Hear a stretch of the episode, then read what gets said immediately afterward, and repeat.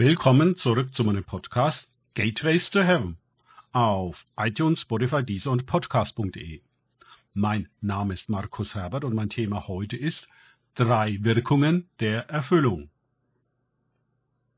Weiter geht es in diesem Podcast mit Lukas 1, 39 bis 42a aus den Tagesgedanken meines Freundes Frank Krause.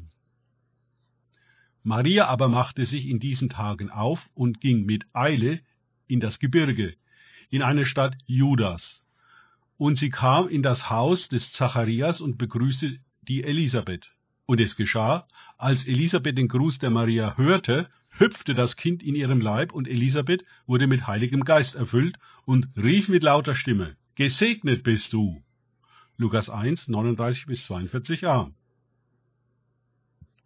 Da Maria von dem Engel informiert worden ist, dass nicht nur sie in unmöglichen Umständen ist, sondern auch ihre Verwandte Elisabeth, machte sie sich eilends auf, um in jene Stadt zu kommen, wo Zacharias und Elisabeth wohnten. Sie ging in das Gebirge, wie wir hören. Ein schönes Symbol dafür, dass wir dann, wenn Gott uns Gnade gegeben und sein Wort in uns gelegt hat, nicht in den Niederungen des gewohnten Alltags voller Routine, Stress und Sorgen bleiben können, die sehr dazu angetan sind, das Heilige in unserem Herzen zu ersticken. Es heißt, wir sollen darauf achten, dass unser Herz nicht beschwert wird mit Völlerei und Trunkenheit und Lebenssorgen. Lukas 21, 34. Was im Tal des Alltags nicht einfach ist. Gerade der Anfang der Gnade und die Kultivierung des Wortes in unserem Herzen sind arg umkämpft. Der Feind will die Saat zerstören ehe sie aufwächst und tatsächlich göttliche Frucht durch unser Herz in die Welt hineingeboren wird. Kaum, dass wir ein geistgewirktes Wort, eine Weissagung, einen Traum oder welche Art der Offenbarung der Heilige Geist auch immer benutzt hat, um uns im Herzen zu erreichen, empfangen haben, geht der Krieg darum los. Wir werden abgelenkt, gestresst, getriezt, verletzt.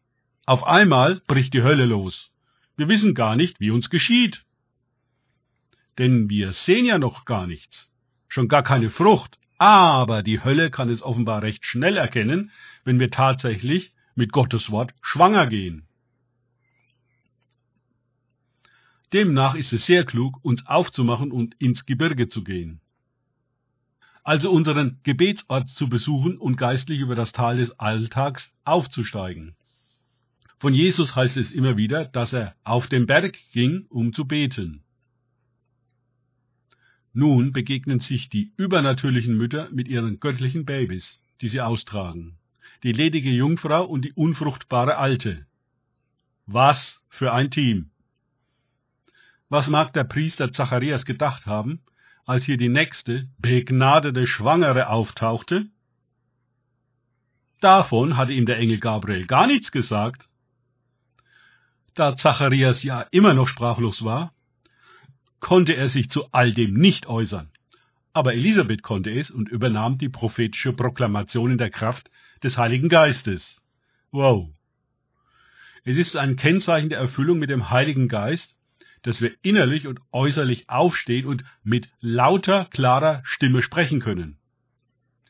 Hier heißt es, dass Elisabeth die folgenden Segnungen, Erhebungen und Bestimmungen, die gemein hin als Teil des Magnifikat bekannt sind, mit lauter Stimme ruft.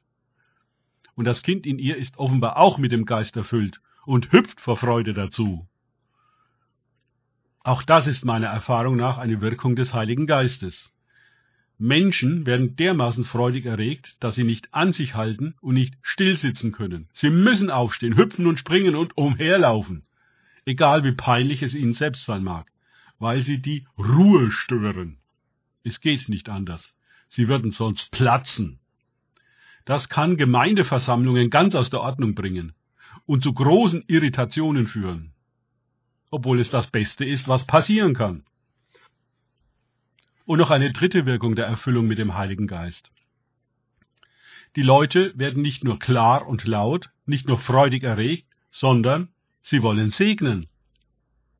Sind sie normalerweise nach Gewohnheit nur bei sich selbst und ihren Problemen, hebt der Geist sie auf einmal über sich selbst hinaus und sie wollen die anderen segnen.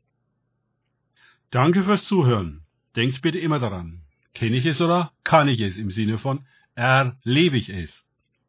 Erst sich auf Gott und Begegnungen mit ihm einlassen, bringt wahres Leben. Gott segne euch und wir hören uns wieder.